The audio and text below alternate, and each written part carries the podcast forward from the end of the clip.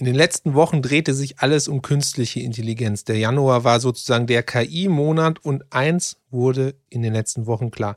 KI kann ziemlich viel. Technisch ist heute fast schon alles möglich. Aber eins ist auch klar. Eine Sache kann KI nicht. Und was das ist, das erfährst du nach dem Intro.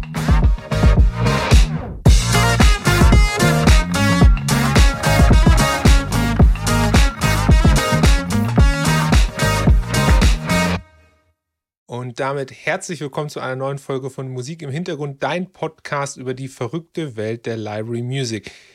Im letzten, in der letzten Folge hatte ich ein sehr intensives Gespräch mit Jakob Höflich von Cyanide und nach dem Gespräch sind mir tatsächlich noch einige Gedanken gekommen, die ich gerne mit dir in dieser Folge teilen will. Denn wenn man sich das Thema KI, Library Music und kreative Arbeit anschaut, gibt es doch sehr, sehr viele Details, auf die man achten muss. Und man wird zurzeit extrem, mit extrem vielen Informationen überfrachtet. Ich habe mir trotzdem noch mal Gedanken dazu gemacht, was denn dieses ganze Thema KI konkret für die Welt der Library Music bedeuten kann, wo die Herausforderungen sind und auf was wir alle in Zukunft ein bisschen achten sollten. Aber fangen wir mal an mit dem Status quo. Der Status quo, Jakob hat das so wunderbar in der Podcast-Folge gesagt, ist eigentlich technisch ist bereits alles oder vieles möglich. Aber die Ergebnisse sind jetzt noch nicht atemberaubend. Das heißt aber nicht, dass in Zukunft diese Ergebnisse nicht atemberaubend sein werden. Und die KI vieles kann, von der, also viele Sachen kann, von denen wir Menschen jetzt noch denken, dass sie das vielleicht gar nicht so gut kann. In der Library Music ist es zurzeit bereits so, dass automatische Verschlagwortung überhaupt gar kein Problem ist. Wir haben gelernt, dass selbst die Track Description durch eine KI geschrieben werden kann. Ob die gut oder schlecht ist, lassen wir mal dahingestellt. Wir haben gelernt, dass auch abstrakte Keywords funktionieren, dass wir auf Gefühlsebene eine KI etwas schreiben kann. Ob das passt oder nicht, sei mal dahingestellt. Und wir haben auch gelernt, dass eine KI ähnliche Tracks auf Basis der Typografie eines Tracks, also dieser 3D-Visualisierung, finden kann. Also nicht auf Basis von Keywords, sondern auf Basis von Gleichheit. Wir wissen alle, dass KI bereits Texte schreibt. Ähm, teilweise ist es bemerkenswert. Und wir wissen, dass KI Musik schreiben kann. Die ist mittlerweile gut, schlecht. Zumindest ist sie so noch nicht reif, dass sie für den richtig High-End professionellen Bewegtbildbereich durchweg verwendet werden könnte. Automatische Bildgenerierung, darüber stolpert ihr jeden Tag in den sozialen Medien. Es wird immer besser. Ähm, es werden Artworks rein auf KI produziert und die sind teilweise sogar gar nicht schlecht, diese Artworks, und passen teilweise vielleicht sogar zum Thema.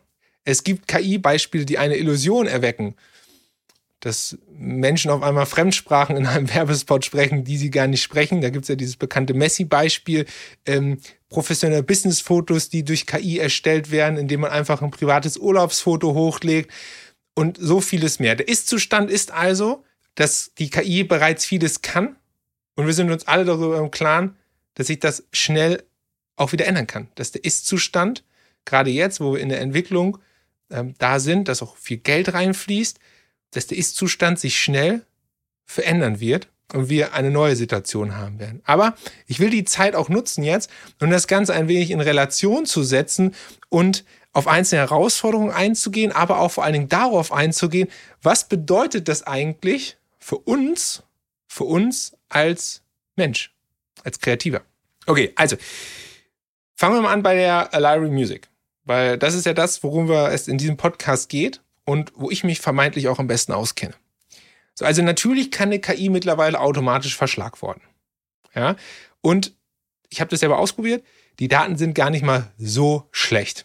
Aber, und hier kommt das Ding, das tut sie natürlich auf Basis der Daten, mit der die KI gelernt hat. Also mit der, auf der Basis, die andere Libraries, Anbieter oder ähm, einfach zur Verfügung gestellt haben. Das heißt, auch hier würde die KI jemand brauchen, der für sie im Vorfeld um die Ecke denkt. Und wie wir gelernt haben, auch im Gespräch mit Jakob darf das nicht einmal oder zweimal passieren, wie bei einem Kind, das lernt, dass es eine Katze ist, sondern es muss vielmals passieren. Sehr, sehr oft. Also ich denke, dass eine KI immer noch nicht und auch nicht in naher Zukunft um die Ecke denken wird. Ja, also sie wird nicht in der Lage sein, zum Beispiel bei der Verschlagwortung ein, ein Track in, mehr, in mehrere Gefühle, die auch unterschiedlich oder konträr sein können, einzuordnen, obwohl das ja viele Titel oft hergeben. Ich denke auch, dass sie ganz bestimmte Gefühle, wie zum Beispiel Eifersucht, nicht klar definieren kann, weil die Datenmenge dafür zu klein sein wird. Das ist genauso wie ganz, ganz spezielle Themen oder ganz besondere Untergefühle. Da wird die Datenbasis einfach zu klein sein.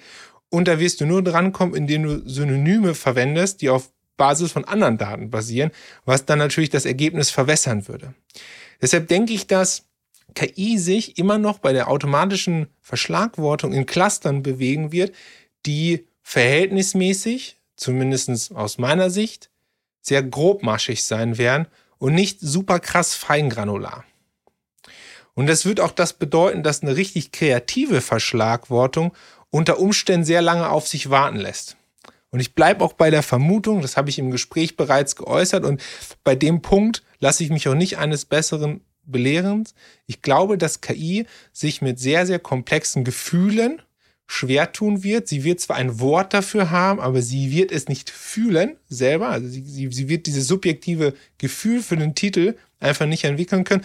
Und ich glaube auch, dass eine KI zumindest nicht in absehbarer Zeit in der Lage sein wird, sehr kreative, abstrakte Keywords zu verwenden, die in einem Verhältnis zum Bild und zu der Geschichte stehen. Beispiel habe ich mir aufgeschrieben, ich weiß, es ist hart und es ist ein, ähm, äh, kein angenehmes Thema, aber sind zum Beispiel K.O.-Tropfen.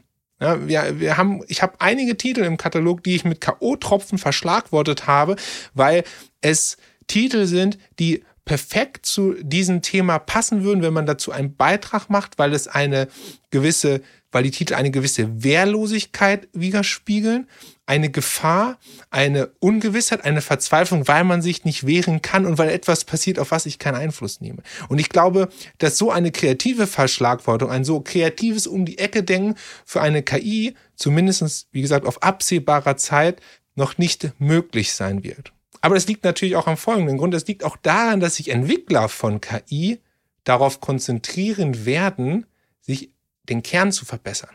Ja?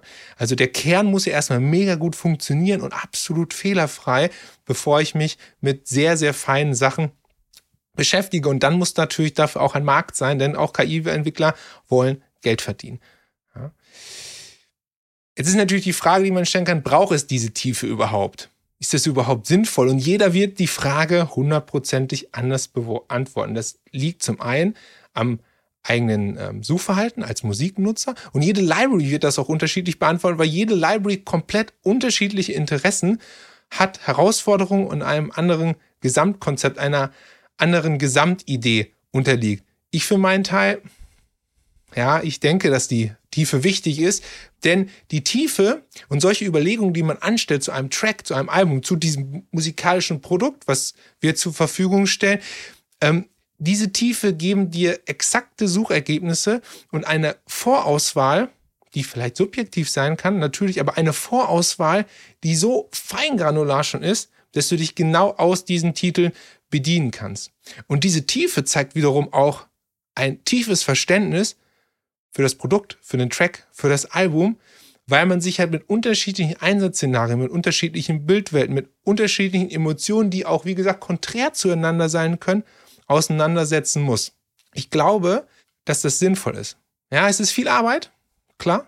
Und ich habe das schon, schon gesagt, ich denke, aus Faulheit neigt ein Großteil der Menschen dazu, einfach gute Vorschläge zu übernehmen und sich nicht weiter selber darüber Gedanken zu machen. Denn diese extra Meile, die man gehen muss, diese letzten 20 Prozent sind mit einem höheren Aufwand verbunden als die ersten 80 Prozent, die man jetzt hier zum Beispiel als Vorschlag durch eine KI bekommen würde. Und dann würde ich das übernehmen, ohne es zu überprüfen und ohne es zu ergänzen. Ja, und ich habe ja schon gesagt, die Daten kommen halt nun mal aus der KI und was bleibt dann übrig von der Idee der Library? Was bleibt übrig von der Marke? Was bleibt übrig von der eigenen Sprache? Was bleibt übrig von Eigenheiten, Eigenarten, die eine Library entwickelt? Die eine Library zum Beispiel musikalisch umsetzt, aber die natürlich irgendwie zugänglich sein muss mit dem, für den Musiknutzer. Und das schaffen wir natürlich nicht nur über das Hörerlebnis, sondern auch das, in was für einem Kontext wir die Musik setzen, wie wir die Musik beschreiben oder wie wir die Musik darstellen, zum Beispiel über unsere Artworks. Ja, und ähm, das ist, glaube ich, das, was, wir, was eine Music Library kann über die Metadaten. Diese Illustration von einer musikalischen Idee, aber auch die Illustration textlich von der eigenen Idee, wie Musik zu Bild funktioniert. Und allen voran sind das natürlich auch die Track Descriptions. Und wenn man das einer KI solo überlässt, KI ähm, Track Descriptions zu schreiben, was bleibt dann? Ja, was passiert also, wenn ich diese Daten alle übernehmen würde? Auch von den Track Descriptions und so. Wir hätten einfach eine krasse Homogenität. Es wird sich alles gleich anfühlen und gleich anhören. Suchergebnisse wären homogen. Es würde keine Ausreißer mehr gehen, wenn wir die Daten einfach so übernehmen. Denn alle Daten basieren nun mal auf der KI, auf den Daten, mit der die KI gefüttert wurde. Das Sucherlebnis, das Findeerlebnis, wie ich es ja immer eher nenne, das ist gleich. Und was macht denn dann die Library noch einzigartig? Ihre musikalischen Konzepte, ja klar, auf jeden Fall, aber was ist, wenn diese unterschiedlichen tollen musikalischen Konzepte keine individuelle Beachtung mehr finden, dass man sich mit denen gar nicht mehr auseinandersetzt. Und die Auseinandersetzung als Musikkatalog findet nun mal dann statt, wenn man anfängt mit der Musik zu arbeiten, im Backend, Metadaten, Descriptions, Artwork. Das ist das, wo ich hier anfange, mich mit dem Produkt ganz tief zu beschäftigen. Wir wissen, dass KI auch Musik schreiben kann. Darauf will ich gerne ganz am Ende der Folge eingehen. Aber nehmen wir mal die Bildgenerierung, weil ich gerade über ähm, Artworks gesprochen habe. Ich sehe derzeit, dass einige Artworks äh, in der Library Music Welt, aber auch anderswo natürlich, wo äh, Bilder gestaltet werden, Illustrationen äh, gestaltet werden, auf ähm, KI-Fotos basieren, auf KI-generierten Bildern basieren. Und die Fotos, die sehen klasse aus. Super gemacht. Und ähm, da ist schon teilweise erkennbar, dass es KI ist, wenn man sich ein bisschen damit auf, auskennt und weiß, auf welcher Datenbasis diese KI vermeintlich operiert. Aber was offensichtlich ist und immer zum Vorschein kommt, ist, dass das gesamtheitliche Produktkonzept in Verbindung mit diesem Artwork meistens nicht ersichtlich ist. Es ist ein cooles Artwork, da kommt ein Text dazu, aber das Gesamtkonzept des Produktes, des Albums, des Releases, auch von mir aus des Druck Druckproduktes, des Flyers oder wie auch immer, ist oft nicht hundertprozentig klar und sofort greifbar. Pass auf, ich bin kein professioneller Grafikdesigner und Profis würden sagen, ich klatsch Bild und Text einfach charmant zusammen bei RipQ. Weil natürlich auch viele, also für einen Grafikdesigner, für, für einen Illustrator, viele Felder dabei sind. Ne? Ähm, natürlich arbeite ich auch mit Stockmaterial und so weiter und so fort. Aber ich bilde mir trotzdem ein, durch den gesamtheitlichen Prozess der von Produktion, von Metadaten, von diesem Bauen einer ganzheitlichen Geschichte um ein Produkt herum, das durch dieses Artwork zusätzlich eine rote Linie erkennbar ist. Und wer sollte denn dieses Artwork gestalten, wenn nicht derjenige, der die ganze Zeit an diesem Produkt rumdoktert? Textlich, von der Dramaturgie, von der Geschichte. Ich meine jetzt nicht musikalisch, aber das ist doch das, was auch als erstes gesehen wird, das Artwork. Ist es interessant? Passt das zu einer Idee? Und diese Gedanken, die ich mir dann mache, die müssen natürlich dann musikalisch, aber auch bei den Metadaten irgendwie wiedergespielt werden. Also es ist ein gesamtheitliches Konzept. Die Frage ist, was soll dann bleiben von der Idee eines Labels? Was soll bleiben von der Musik, äh, von der Idee einer Music Library? Nur das Logo? Wenn ich also alle Daten übernehme, wenn ich mich nur noch auf KI basiere, wenn ich das übernehme, weil mir mein ähm, alltäglicher Musikverleger Tag zu stressig ist. Was bleibt? Ist es nur das Logo? Ist es ein Name? Ist es die Musik? Kann die Musik noch leuchten, wenn man sich nicht mit den Sachen beschäftigt? Ich, ich mache natürlich jetzt extra das extreme Beispiel, dass der Mensch zu faul ist, sich wirklich selber Gedanken zu machen und alles zu übernehmen. Okay, was hatte ich noch gesagt? Ähm, Status quo, automatische Textgenerierung, Fremdsprachen, Synchronsprecher, Fotoshootings, all das ist heute möglich. Gar kein Problem. Ja. Ähm, und ich bin mir sicher, dass auch die KI hier in Zukunft super krasse Ergebnisse liefern wird und gut sein wird. Aber was ich mich oft frage ist, wollen wir uns als Kreative, wollen wir uns als Menschen dieser, dieser Prozesse berauben lassen? Und ich sage extra des, der Prozesse. Also nicht des er Ergebnisses, sondern des Prozesses zum Ergebnis. Ich mache mal ein Beispiel. Ich kann mir vom JetGPT ganz einfach einen umfangreichen Artikel über das Synchronisationsrecht schreiben lassen. Ich nehme dann eine andere KI, die genau diesen Text in eine Podcast-Folge einspricht. Dann nehme ich eine andere KI, die mein wunderschönes Gesicht nimmt und daraus ein Video macht und dieser Avatar erzählt euch dann genau das, was er auch im Podcast erzählt. Ja, das kostet mich vielleicht, keine Ahnung, zehn Minuten Arbeit. Das ist eine geile Sache, oder? Das heißt, dieses ganze Zeug, was ich hier mache, ist eigentlich sofort obsolet. Zehn Minuten Arbeit. Aber was habe ich denn dabei gelernt? Was bleibt für mich übrig? Ich sage euch, was übrig bleibt? Null. Es ist wirklich null. Weil ich lerne ja nichts dabei. In dem Moment, wo ich mich selber mit einem Thema tiefer beschäftige, lerne ich auch was dabei. Und ich erweitere meine Expertise. Ich lerne auch teilweise um die Ecke zu denken, wie unterschiedliche Themen miteinander verknüpft sind, welche, ähm, welche Gefahren beim Kunden auftreten und wie diese Gefahren aber zum Beispiel dieses Thema, über was ich gelernt habe, wieder attackieren oder flankieren oder genau da das Wissen dann entscheidend ist. Klar kann das auch so JetGPT, keine Frage, aber du selber fühlst dich doch in einem Gespräch viel, viel sicherer, wenn du es selber weißt, als zu sagen, hey, warte mal, ich muss mal hier kurz den JetGPT fragen und äh, lese das dann mal vor und musst dann in der Eile der Zeit das genau übernehmen. Denn diese Kommunikation, face to face, Mensch zu Mensch, die hast du ja trotzdem. Du bist ja trotzdem im Dialog und trotzdem haben die Leute Probleme, die gelöst werden wollen. Was habe ich also dabei gelernt? Null habe ich bereits gesagt. Und es ist einfach so, beim Schreiben, beim Schnitt, bei der Ausarbeitung einer redaktionellen Idee, es braucht nun mal Umwege, um zum Ziel zu kommen. Mit der Zeit entwickelt man bei allem einen eigenen Stil. Etwas, was so eine Eigenart ist, dass man, dass es nicht mehr weggenommen werden kann. Das ist bei Schauspielern so, das ist bei Synchronsprechern so, ne, das ist beim Texten so. Das ist überall das gleiche Muster. Zum Beispiel beim Fotoshooting. Ein schönes Beispiel. Ich habe jetzt gestern bei LinkedIn gesehen, neues AI-Tool. Ähm, du kannst du Business-Porträts machen, indem du einfach ein Urlaubsfoto von dir hochlädst und der macht das dann dein Gesicht super cool im Anzug und äh, so, als wenn es ein Business-Foto, ein Business-Shooting gewesen wäre. Aber kommen beim Fotoshooting wirklich nur Bilder raus? Das ist halt die Frage. Und das Lustige ist, ähm, es ist ja der Weg zu den Bildern, der auch besondere, besondere Momente äh, einfängt. Ein echtes Lachen zum Beispiel. Ein Lachen, was aus einer Situation entsteht. Ähm, echte Tränen. Echte Emotionen. Das sind alles Sachen, die kann man zwar schön hinmachen und so, aber die sind nicht echt. Warum? Weil es fehlt das Glitzern in den Augen. Es fehlt einfach die Authentizität. Wir Menschen haben aber ein großes Bedürfnis danach und erkennen auch, wenn etwas super krass authentisch ist. Wir merken das einfach. Deshalb finden wir auch Menschen, die unauthentisch sind, eher unsympathisch und Menschen, die authentisch sind, eher sympathisch. Das liegt uns einfach in der Natur. Wir wollen das einfach. Wir wollen das Echte sehen.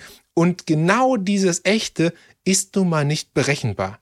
Es ist kein Statistikprogramm. Es ist kein Computer. Und ja, da sind wir jetzt genau bei meinem Thema, was ich am Ende des Podcasts erzählen wollte, ist, ja klar kann KI Musik schreiben. Und KI kann sogar jetzt schon und auch irgendwann noch bessere Musik schreiben.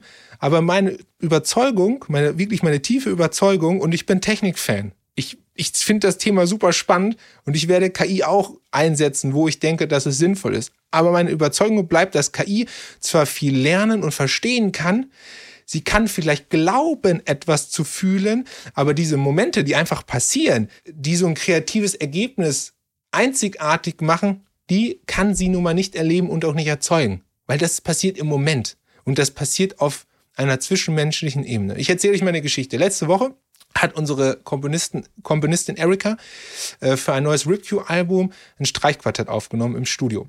Für ein Album, das hat zurzeit den Arbeitstitel äh, Emotional Human Drama.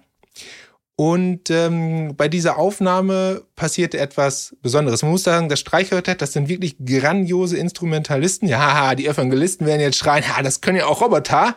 Super krasse Handwerker halt, weil Instrument ist ja Handwerk. Aber trotzdem, ich erzähle euch eine Geschichte. Bei dieser Aufnahme passierte etwas. Bei der Aufnahme passierte etwas, das passiert nicht oft, aber wenn es passiert, ist es besonders.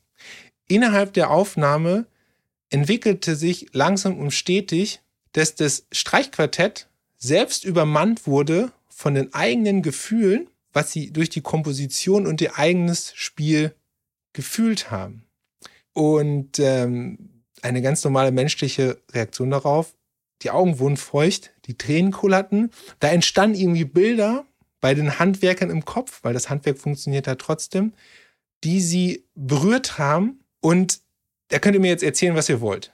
Und da kann mir jeder erzählen, was er will. In dem Moment, wo sowas passiert, verändern sich in der Musik so ganz leichte Nuancen. Das ist so, als würde das Instrument beseelt werden durch deine eigenen Emotionen. Das kann sein, dass sich der Druck auf dem Bogen ganz leicht unterscheidet. Dass es ein leichtes Zitter in der Hand gibt. Dass einfach es geschmeidiger ist, weil du dich hingibst, weil du dich diesem Gefühl hingibst. Und das ist diese Beseelung von einem Instrument. Ja, klar, ich bin Romantiker. Logisch. Einige werden sagen, Instrument beseelen. Du hast ja voll an eine Latte. Was erzählst du da eigentlich für einen Quatsch? Aber genau das ist es. Das ist so ein Moment, wo Emotion über die Musik nicht nur bei dir als Empfänger ankommen, sondern vom Sender reingelegt werden. Und das ist nun mal einzigartig. Ja? Und genau das ist ja, das ist es, glaube ich, auch. Das ist halt die Frage, die ich mir bei diesem Prozess stelle. Wollen wir uns, wollen wir uns alle dieser magischen Momente berauben? Wollen wir nicht genau in diese magischen Momente glauben? Liebe auf den ersten Blick, die entscheidende Eingebung, die Aufbrechung einer Norm, etwas Neues zu wagen, die Magie der Musik, weil es sind ja genau das, das sind genau die Geschichten, die wir uns am Lagerfeuer erzählen wollen. Und das ist, sind auch die Geschichten, die wir gerne hören wollen. Wir sollten nicht in Erwägung ziehen, uns genau das wegnehmen zu lassen. Aber ehrlich, ich habe da gar keine Angst vor. Denn ich bin mir wirklich sicher, dass KI in Zukunft uns ähm, viel helfen wird. Sie wird Sachen vereinfachen, sie wird uns Sachen abnehmen, aber eine Sache wird sie ganz bestimmt nicht sein. Und das ist Menschsein. Und ich glaube, wir sollten uns genau auf die Dinge konzentrieren, die wir Menschen können. Fühlen, empathische Geschichten erzählen, mitreißen, Instrumente beseelen vielleicht. Das geht weit über das Handwerk hinaus und das gilt nicht nur für die Library Music Welt, sondern das gilt für jeden Kreativen. Der Fotograf, der diese besonderen Momente einfängt, die nicht vorgefertigt sind, die passieren. Schauspieler, die sich dem hingeben, Synchronsprecher, die sich in einer Emotion hingeben, Künstler, Maler, die alle, die vielleicht Angst haben, durch KI ersetzt zu werden. Denkt immer daran, Mensch sein, das kann keine KI. Ich bin gespannt, wo diese kreative Reise hingeht. Ja, ähm, es, es ist spannend.